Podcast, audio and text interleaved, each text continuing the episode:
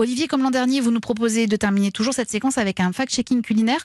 On passe en revue, en fait, j'allais l'espère, les vrais faux de notre culture gastronomique. Alors, l'affirmation du jour, c'est le cumin a des vertus digestives.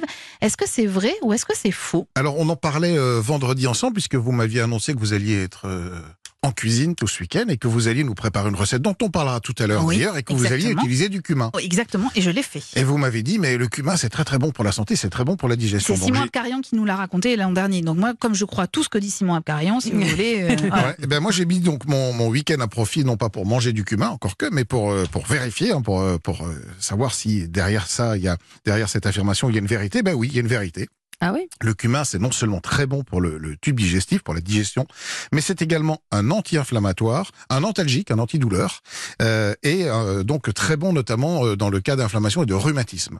Donc n'hésitez pas à mettre du cumin dans vos préparations. C'est l'une des épices qui qui a le plus de vertus pour votre santé avec le curcuma aussi. Il faut pas confondre les deux Oui. mais euh, le curcuma aussi est très bon, c'est un très bon anti-inflammatoire, donc n'hésitez pas, mettez du cumin dans vos préparations, c'est anti-ballonnement, ça aide votre digestion, ça soigne votre tube digestif, c'est parfait, vous avez bien fait d'en mettre beaucoup dans le... Mais oui, quand vous faites une salade de pois chiches, par exemple, c'est bien de mettre du cumin parce que ça vous aide à digérer. Oui, alors le, le, le cumin, moi, il y a une manière dont je l'utilise et que j'aime beaucoup ça. Si vous aimez l'agneau, si vous aimez euh, l'agneau notamment au bah oui. barbecue, vous frottez votre agneau juste au, préalable, vous le frottez bien avec du cumin, vous laissez bien s'imprégner, puis vous, vous rôtissez l'agneau avec le cumin, ça donne une saveur extraordinaire. Agneau et cumin, ça marche très bien. l'espère, je suis sûre que votre maman, elle en utilise beaucoup Ah du oui, cumin. euh, kumun, on dit en arabe. Commune Ouais, On dit, c'est le ouais, mot arabe C'est le cumin, ouais. D'accord. Et on en met beaucoup, ouais. Parfait. Et- Eh ben, vous avez raison.